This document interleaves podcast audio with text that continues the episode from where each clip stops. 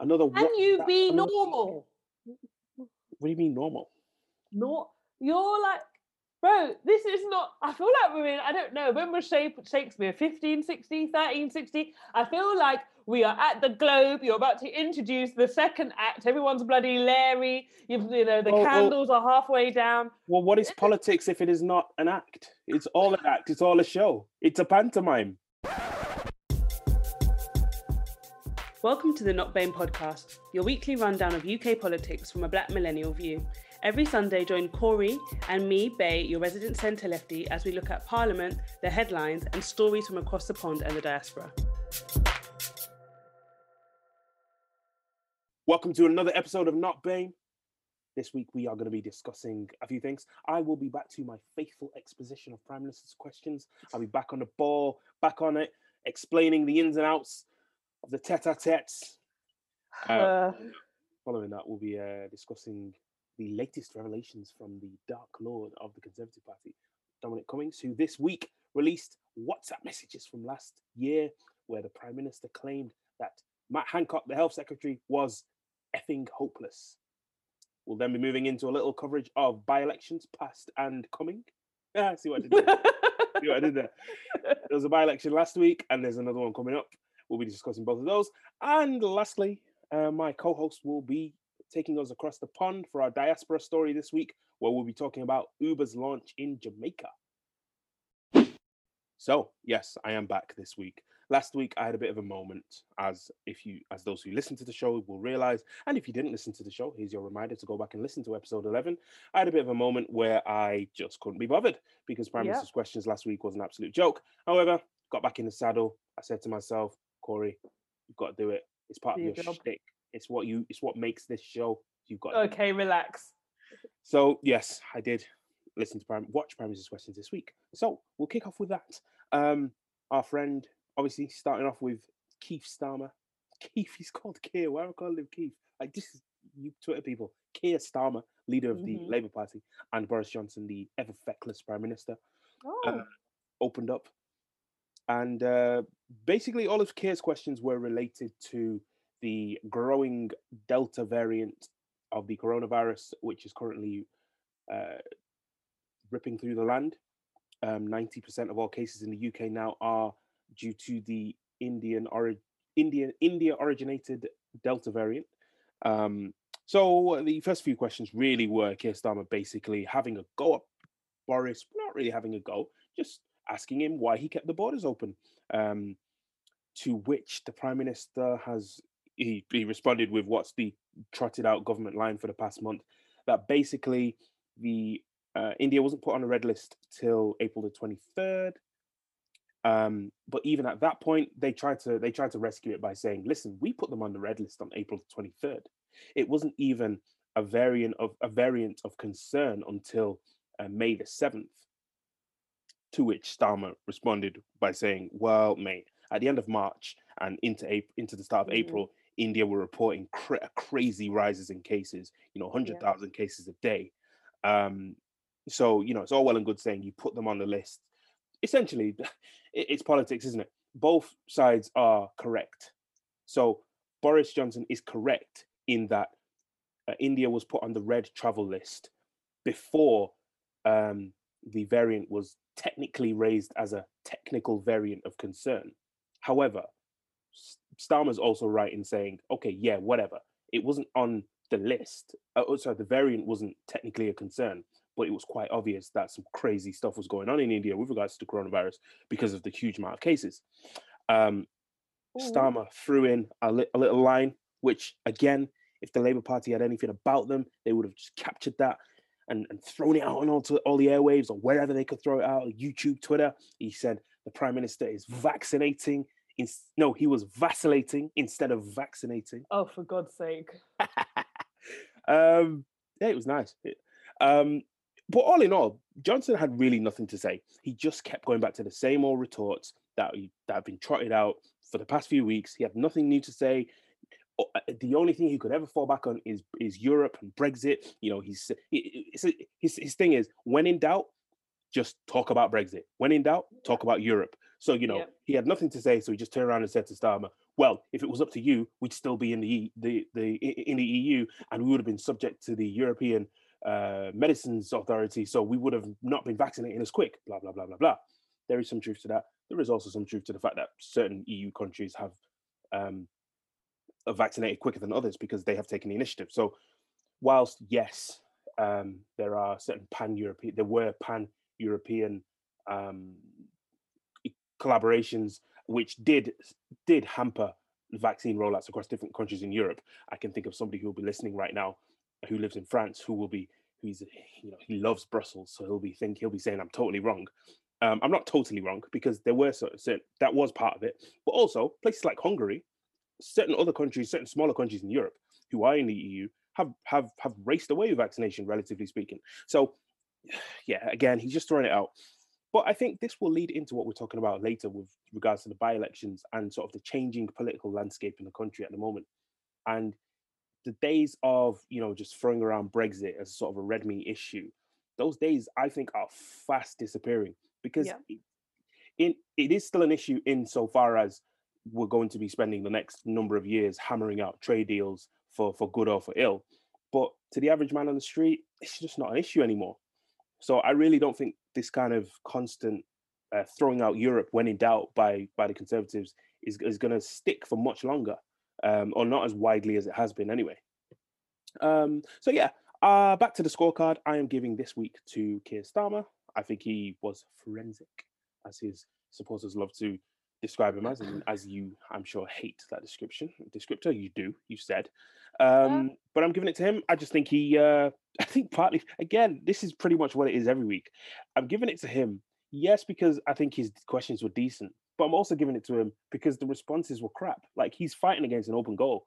And he's not even like he's not even nailing it. It's like football. He's like basically, you know, it's like it's like a Premier League team playing somebody in uh, flipping Division One, Division One, League One, and and winning by two 0 It's like, yeah, we expect you to win But But if you should be win the win- argument, be winning, like- ten 0 but he's winning the argument, but he's not winning the audience, so it doesn't matter. Well, exactly. Um, yeah, because it's only people like me and other people who you know are that way inclined who are watching it. Exactly. and the clip, Um, yeah. he's not nothing he's saying is en- engaging enough to be even, you know, circulating as any sort of short clips. Or. I don't know if the me- if their media team is not cutting and short showing it as any short clips. Either Yeah. way, this you know vacillate va- vaccinate didn't get out. so it's, as you know, it's, it's cute for him making all these lovely little jokey jokes. Mhm. No, it's not going anywhere. So Um, yeah, there was something actually uh, that he did make a, a last question was regard was in relation to the fact that business rate reliefs and furloughs being phased out. However, the government are telling, especially the hospitality industry, who are saying they're going to be losing three billion pounds for this extended lockdown that we're going into. Well, not extended lockdown, but restrictions were supposed to be finally lifted on June the twenty first. This week, it was voted through the House of Commons that they're going to be uh, they, they they're giving them another four weeks, so that's not going to be until July the nineteenth.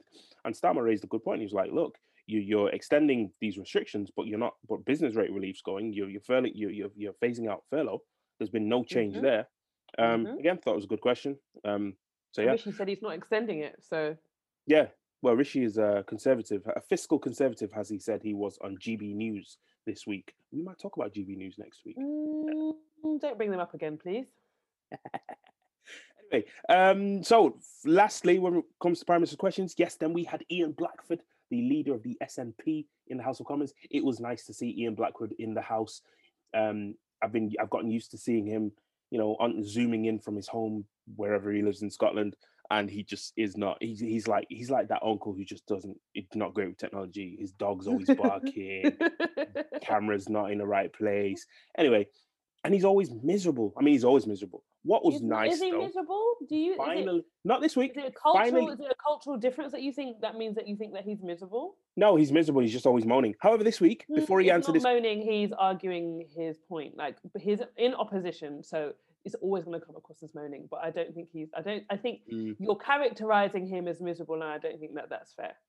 Listen, anybody out there, just YouTube will you- the link as ever will be to Prime Minister's questions will be in the show notes. But if you don't want to watch Prime Minister's questions, if you're happy with No my if you're happy with my sultry tones in Oh, uh, giving you a, a breakdown of it. If not, just go on YouTube, type in Ian Blackford, SNP, House of Commons. You'll see him. You'll, there'll be a one or two minute video there with him just being miserable, and you'll see it, and you'll agree with me, and you'll make a you'll make a review on iTunes. You should. Maybe it's because I have you were family. right. I don't see it as miserable, but I think I don't understand how you can see him as miserable at all. He's so animated. He cares about what he's talking about. He's trying. He's you know he's having a good time. He's to me he's having a great time. Well, you know, to me, he finally had a good time this week because before he asked the question, he made a joke about the upcoming, which was now last, uh, well, yesterday, Friday, mhm, the England. Scotland football match. Uh, he made yeah, he made a cute joke about that, so that was nice. Uh, finally, he's uh, first time I've ever seen him smile. Anyway, he used his two questions to ask about uh, the the new trade deal that's been signed with Australia. Um, he asked uh, what I like about what he does over against what Starmer does. Starmer is very Starmer waffles. Starmer will ask a question, but the preamble will be from here to tomorrow. Whereas Blackford, he gets to the point, he just asks the question, and he just said straight, "Can the Prime Minister confirm that um, I think it was thirty odd? That I don't remember the exact numbers. I think thirty-five thousand um, cattle, and basically the point was that with this new trade deal, there's going to be a massive tariff-free um, increase in the imports of Australian beef and lamb. And his question was, can the Prime Minister confirm that this massive amount of tariff-free Australian business and lamb is going to enter the country? Because a lot of farmers are worried that they're just going to go under. Um, a lot of farmers sadly are going to go under with this trade deal as is. Um, obviously, Johnson didn't answer the question. Um, but um, for his incisive questions, I'm also giving this, the this week on the undercard, which is Johnson versus Blackford. I'm giving it to Blackford. Ooh. So, for our first topic this week, we are going to be talking about the latest revelations from Cummings Gate. Nobody's called it that yet. Well, it's not really a gate. Anyway, um, Dominic Cummings, former chief advisor to the Prime Minister, leaked some what's some screenshots of WhatsApp messages between him and the Prime Minister from last summer, uh, where Boris basically called Matt Hancock, the Health Secretary, effing hopeless. Okay, but it's my story, so if you could let me give the juicy bits, you're taking all the best bits. So, I was having my morning scroll and I got the alert that Cummings had posted a new Substack and had the uh, very damning WhatsApp, um, a few leaked WhatsApp messages. So I read the 7,000 word essay that he had posted Did on you? my phone. I did read it, yes. Ah, you did some work. don't try that because I be doing the work consistently. Okay. Anywho, yes, I did read it. And, you know, I mean, Dominic Cummings really takes himself so seriously. And as much as it's really fun to read all the messy gossip, it's like, yes, you, we can talk about government failure, but you don't, every other paragraph is peppered in, well, you know, what I say about streamlining the civil service. And if we had just streamlined the civil service and got in the experts, we wouldn't be at we wouldn't be here now. That's not the point. The, the people that we have are the people that we have. So he's basically talking to um, Boris, saying Matt Hancock is not telling the truth. He said we would have 100,000 tests by this specific date, I believe it was made, that they would be doing 100,000 tests a week. They hadn't. They hadn't even reached half that. Yeah, I remember that hundred thousand. It's about a year ago. I think it was last June. This Mhm. it was uh, yes, and then they no, it was two hundred thousand. And then Either what? way, hap- he, sorry, know he didn't hit either of those. So no, what had happened was I remember what happened. Basically, there was it was I. Yeah, you're talking. Sorry, the hundred thousand was the first target. Then he got to the. There was another target further down the road of two hundred thousand, and what they did was I remember it. I remember it. It was it was June, I think, because the weather was great. Anyway, they got to the. I think it was a Thursday as well. Um, don't ask me why I remember that, but they got they, they got to the target of two hundred thousand on that day, and then the day after it started going back down again. So it's like they got all the way up there and then just started going down again. But what they also done is they'd like they'd they'd included tests. I think if I remember rightly from the previous day in that Yeah. number, but it got around it by saying, well, what we really meant was tests in a twenty four hour. so this is what Anyway, got, so this is what Dominic was talking about in his um, essay.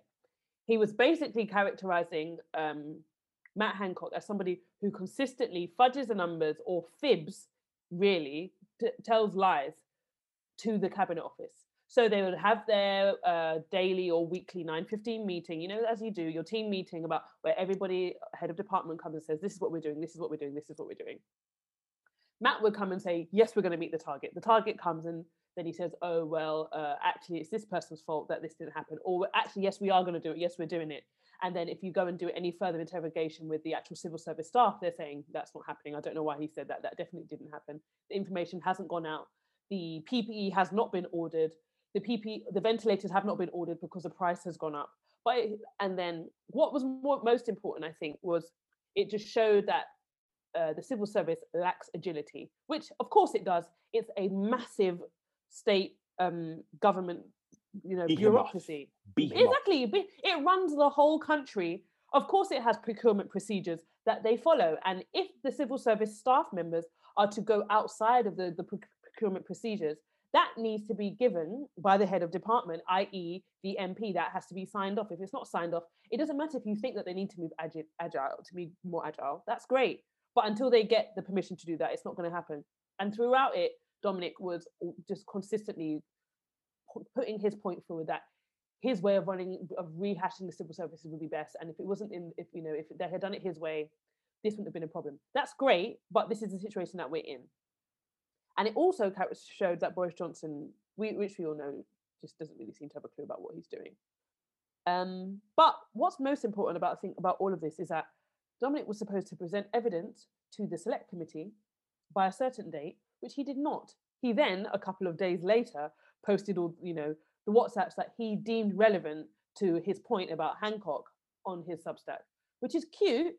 But unless you're going to present that any of this as evidence, which you haven't, what is the point? You're just being messy. It's like I've enjoyed the read; it was fun, but it's not getting it. It's not getting anywhere in terms of getting justice for people who have died. It's not getting anywhere in terms of justice for the country because, and ousting the government that we have, or at least any sort of accountability. All it is is just messy personal politics at this point we get it. You don't like Matt Hancock. No one does. We get it. Matt Hancock's a liar. No one thought he was truthful. He was out here doing fake tears on, on GB News. You know, like, come on, please, please, please. You know, no, everything that you're saying, we all agree. What is important is if you bring this ev- evidence to the select committee, we can actually make some solid moves. But you haven't. So it's all just messy politics gossip, which is great. But Matt Hancock's still health, health secretary and Boris Johnson is still prime minister. And you got them both there. So get off your high horse. I think um, what's so interesting with this is so as part of the obviously, like you said, it was a seven thousand word essay. There was a bunch of different screenshots of WhatsApp conversations between Cummings and the Prime Minister, and uh, yes, so there was that infamous line of you know basically referring to Hancock as effing useless, and you also there was also the other the other reported uh, the other more, more reported part of that exchange was with Johnson basically saying to uh, to Cummings, you know, sort of musing over WhatsApp whether he should get rid of Hancock Yeah. and replace him with Michael Gove. He didn't Um, post a response. Oh no, he just said that it won't make any difference. Actually, I believe. Mm. Yeah. And I think it's a, it's a question. It's a question that a lot of people have had. It's like, okay, why is Matt Hancock still health secretary after after this entire year? Why is he still health secretary? Now, for me, I've not asked that question. The reason I've never asked that question, the reason I've never wondered, is because I already asked that question about a previous health secretary. Um, so Jeremy Hunt Mhm. was health secretary under David Cameron, and so we're going back what about five or six years now when there was that big row. There was there was tho- those long series of rows between Jeremy Hunt, who was the health secretary at the time, and junior doctors. I think it was regarding uh, junior doctor pay, wasn't it? This was around sort of 2014, 2015, if memory serves me Yeah. right. And I was in remember at the pay. Yeah. yeah, I remember at the time. Yeah, I was in pay. I remember at the time, like me and lots of other people were wondering, okay, this guy keeps getting trounced by doctors day after day after day after day after day. And you know, the public, it seemed like the public mood was on the side of the doctors. And people were like, why is Jeremy Hunt still the health secretary? And I remember this, I went to dinner and I was the dinner when I was at dinner, I was with a couple of friends who one of a couple of them were like, one of them worked in parliament, worked for Tory MPs, stuff like that. Um, and it was it was an eye opener for me that conversation in general. But one of the things he mentioned in that conversation was basically the fact that look, if Cameron at the time, who was prime minister, got rid of Jeremy Hunt as health secretary, then suddenly all the guns that pointed at Jeremy Hunt are suddenly then pointed at Cameron because he's his Yeah. boss. Yeah. And so I've always just ran with that and thought, well, that's why Johnson's not getting rid of Hancock.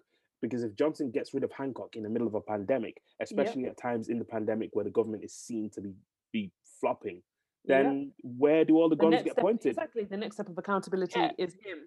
Basically, a health secretary is a great shield. Yeah, but and also not to um ride out from at Hancock, but like let's be honest, the health secretary in on a regular day is a massive portfolio. You know, like it's a big it's a big boy job. Well, mm, it's a big boy task in terms of the amount of work. The NHS is underfunded. We know that. However, you're the health secretary in a global pandemic where the government has allowed all the um, the PPE to expire and hasn't replenished it. you know, you've been underfunding the health service for the past 10 years and now you need money, you need PPE, you need an agile um you need an agile work workforce essentially and you don't have any of it. So realistically this role required him to be on very good terms with his private secretary, to be on very good terms with his the key senior members of the health service, civil service. I don't know if he is or isn't. And realistically, in most places, this would be a job share. Like it wouldn't be one person heading all of this up. Mm. So, So, and not saying that it's not his fault because if you're not that great at your job, or if it's you know it's not your calling or whatever, this would be a hard task. If you're Matt Hancock, who is described as totally effing ho- hopeless, of course it was going to be a disaster. And here we are. So I just feel like it does also some of this. It does fall on Boris Johnson to have jumped in a lot sooner and be like, this guy cannot manage this portfolio. Let's sort it out. And they, they didn't. So it's not just Matt Hancock's responsibility. I mean, it is what it is. Chesham and Amersham, a place I've never heard of in my entire life. Well, they had a by election. On the Metropolitan line, it's on the Metropolitan line. Listen, it's in the southeast, it's in your part of the world. I live in the civilized north. So, as I said, it's the first time I've ever heard of this place. Anyway, Okay. Chesham and Amersham, but they there was a by-election in that constituency this past Thursday, the seventeenth of June. Yes. And uh, the Lib Dems, the forgotten Lib Dems, won that Mhm. seat. That seat, they took that seat off the Conservative Party. they Um, did indeed. yeah, that was uh, the numbers there were staggering. So Yes. the last time that seat, which would have been the 2019 general election, was contested, the Conservatives had a majority of 16,000. Mhm. 16,000, that is a healthy majority.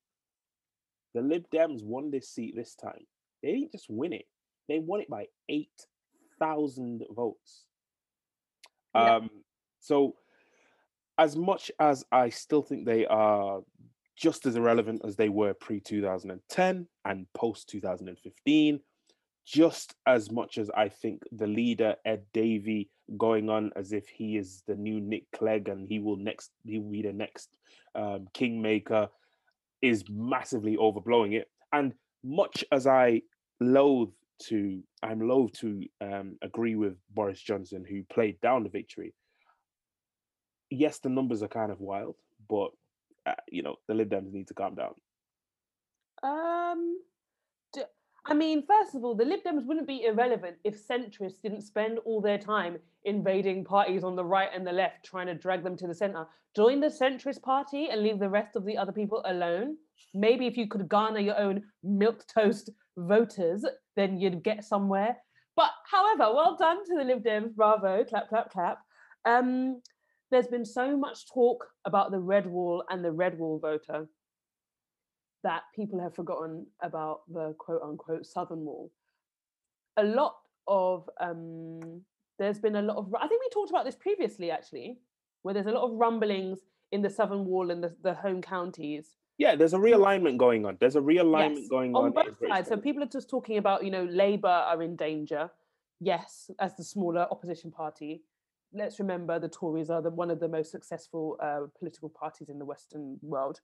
In history. But there, yeah, in history, exactly. So, but there is also realignment going on over that side as well. So, let's what's happening. I think part of it is Brexit. Yeah. Yeah, Part of yeah. it is, you know, now that Brexit's happened and we've moved on, we've got the pan, the messing up with the, what's going on with the pandemic. how that's being dealt with, even though there is a vaccination, but there is a quote unquote vaccination bump, that doesn't last forever. There's realignment of political values, uh, the culture wars, as much as a lot of the mainstream members of both parties are not trying to get bogged down in the culture wars.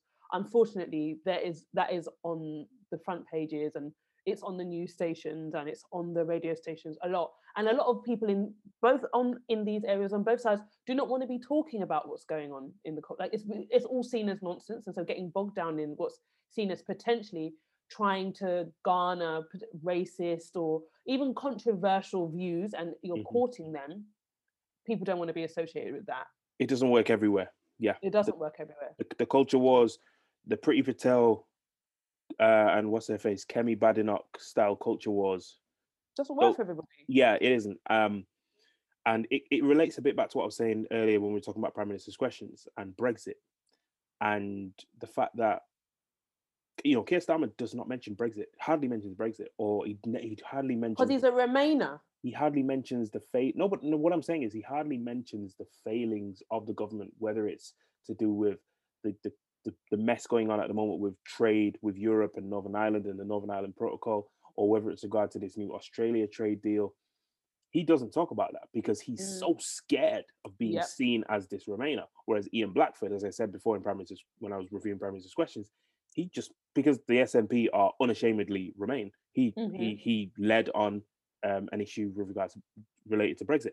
So how it's related to this story is this: a lot of these, some of these sort of leafy southern seats, um, where you've got people who they are not as you know hard up Euro haters as sort of the Conservative Party political machine might think. And so a lot of the messaging from the likes of Boris Johnson, you know, sort of bellicose messaging around Europe and the sort of, you know, um, will, will, will, will, will unilaterally withdraw from these treaties, right, right, yeah, right, right, right, right. A lot of these people in these kind of, you know, upper middle class, nice leafy southern constituencies, mm-hmm. they don't have time for that.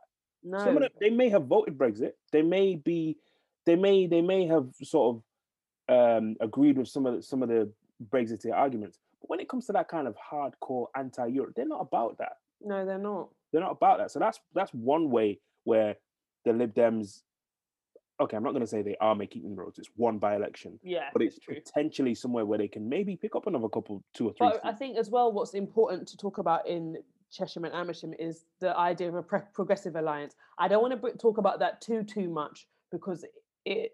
I think if we give it more um, power than it really has, we'll end up in a situation that we did in um, Kensington and Chelsea.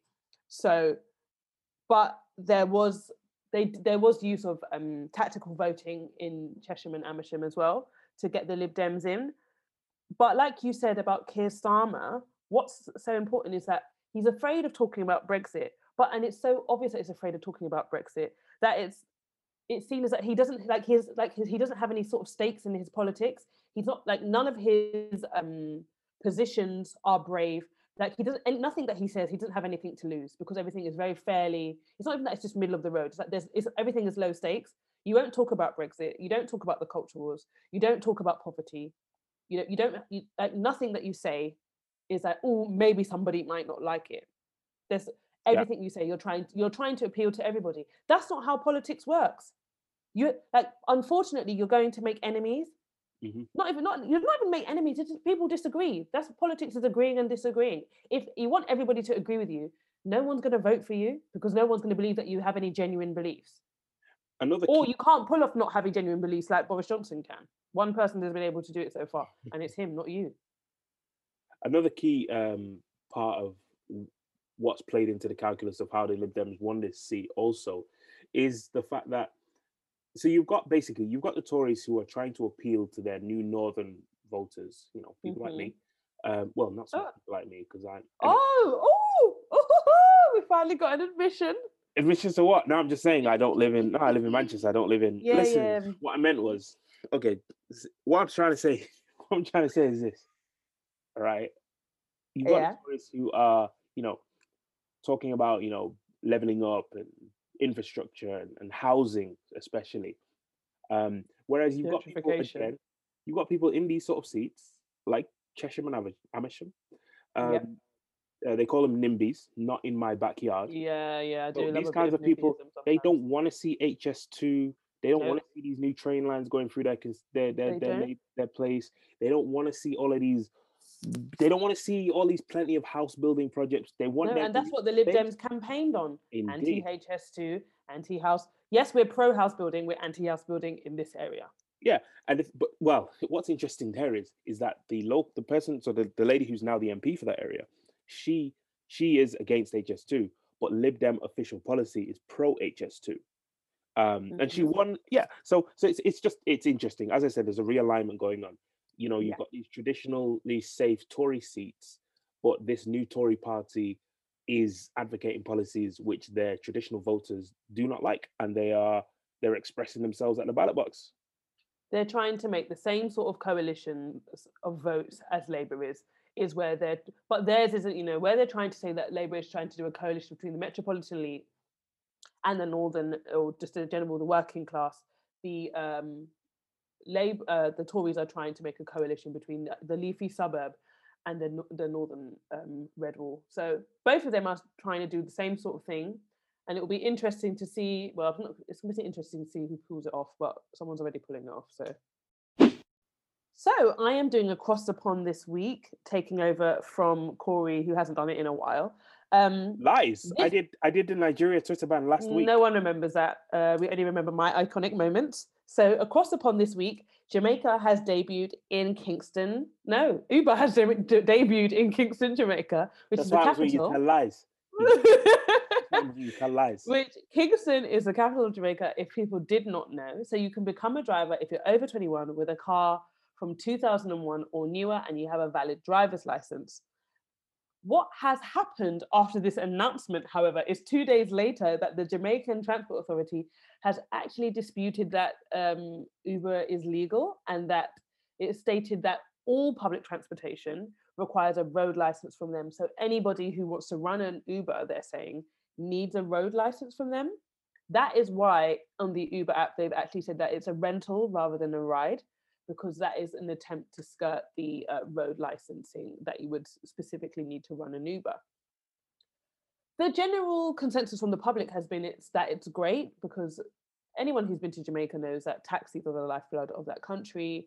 Um, my eh, biggest thought is taxis in Jamaica usually run as a pool. And so I'm wondering if Uber is also going to be running as a pool in the same way.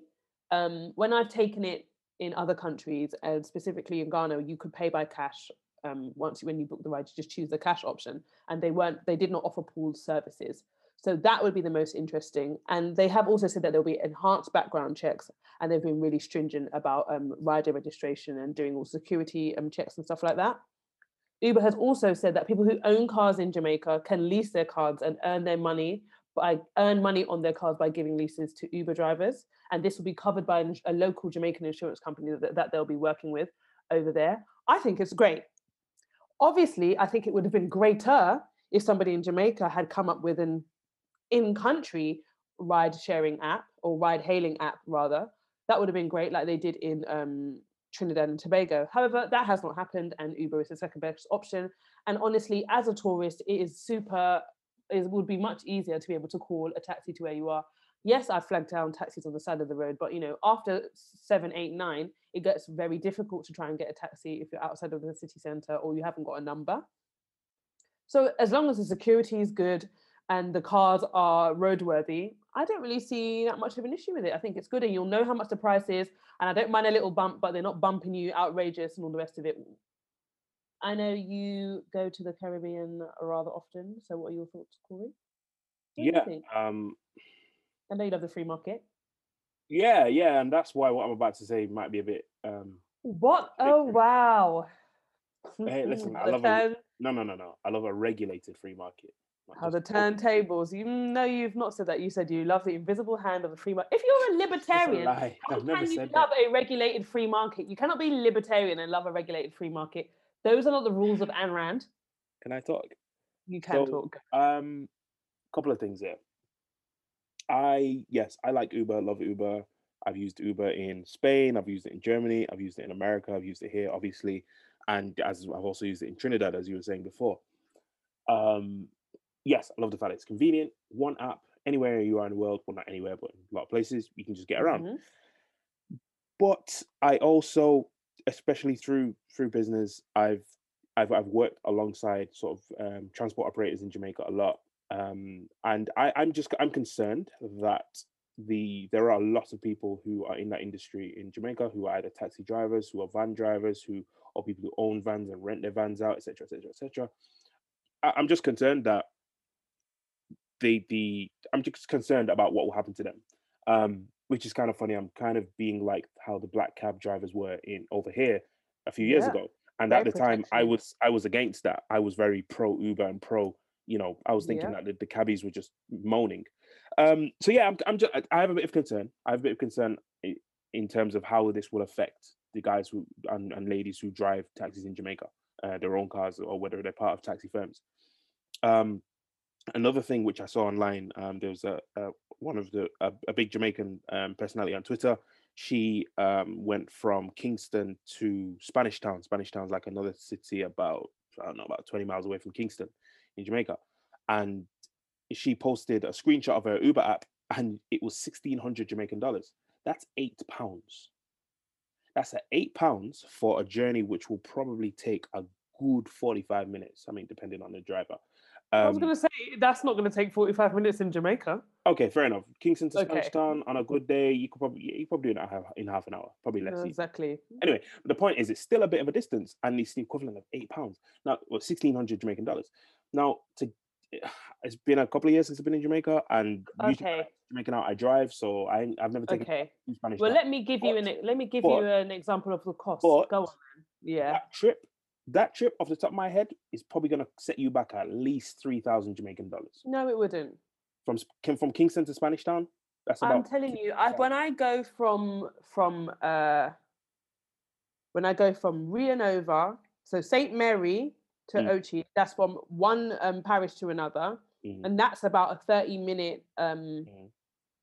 that's about a 30 minute you know hmm, 20 minute 20 30 minute Yeah. drive and that's the three of us it's about 150 uh jmd each so between that's 450 yeah exactly No, but going from mm, okay, well, I'm just saying. maybe if you're talking about if you're taking a juta sure but jutas are famously expensive I don't know. I went from nah. Listen, i hired a no, for half a day and that No, cost this- me 8000 jmd again because but again because it's not overly regulated like things are here. You're gonna get varying prices. All I'm saying is, i I've think been- that's expensive I went from Kingston to Fort Clarence Beach. Was in St. Catherine. St. Catherine's the same parish as Spanish Town, and that cost three thousand dollars.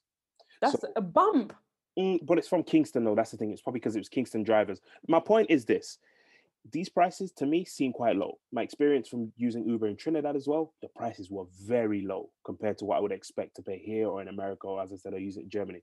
So as I said, I'm just concerned that they're going to massively undercut local drivers, and local drivers are gonna are gonna suffer. So yeah, that's that's my opinion on it. I probably won't use Uber in Jamaica, but that's just because I always drive now. So yeah, I hear what you're saying, and I actually do think that is a worry. But as somebody, as you say, there's about the undercutting, but there's also about the overcharging as well that you experience. And I don't mind, like as I said earlier, I don't mind mm. overpaying. But if you're asking me to pay you 20 US to drive from the hotel into town, which I know is a 10 minute drive, and you're looking me dead in my face and you're going to argue with me to 20 minutes about it, and you're telling me, oh, well, Americans always pay it. My name is not Dunce, okay? It's a you've to had that too. Yes, about. Americans. They love doing that, you No, know. yes, but they I'm from England. Americans flew two hours to get here. I flew eight, and it cost me two two and a half thousand pounds. So look, talk to me properly when you're telling me things, because I'll walk there if you if you if you and me want to argue, or I'll walk up to the road and I'll just flag down a taxi, and that is the issue. And I think the biggest people who have to worry are Juta vans because the prices are out of this world. Wait, so you they're, paid- they're the ones with the problem. I've never paid twenty US. There's a bigger issue here. You paid two and a mm-hmm. half grand to go from here to Jamaica. Champagne socialists in business class, but then calling for communism for the rest of us. I think Okay, I have not called for communism once. What are you talking about? Where I have not even a communist. Two and a half Please grand.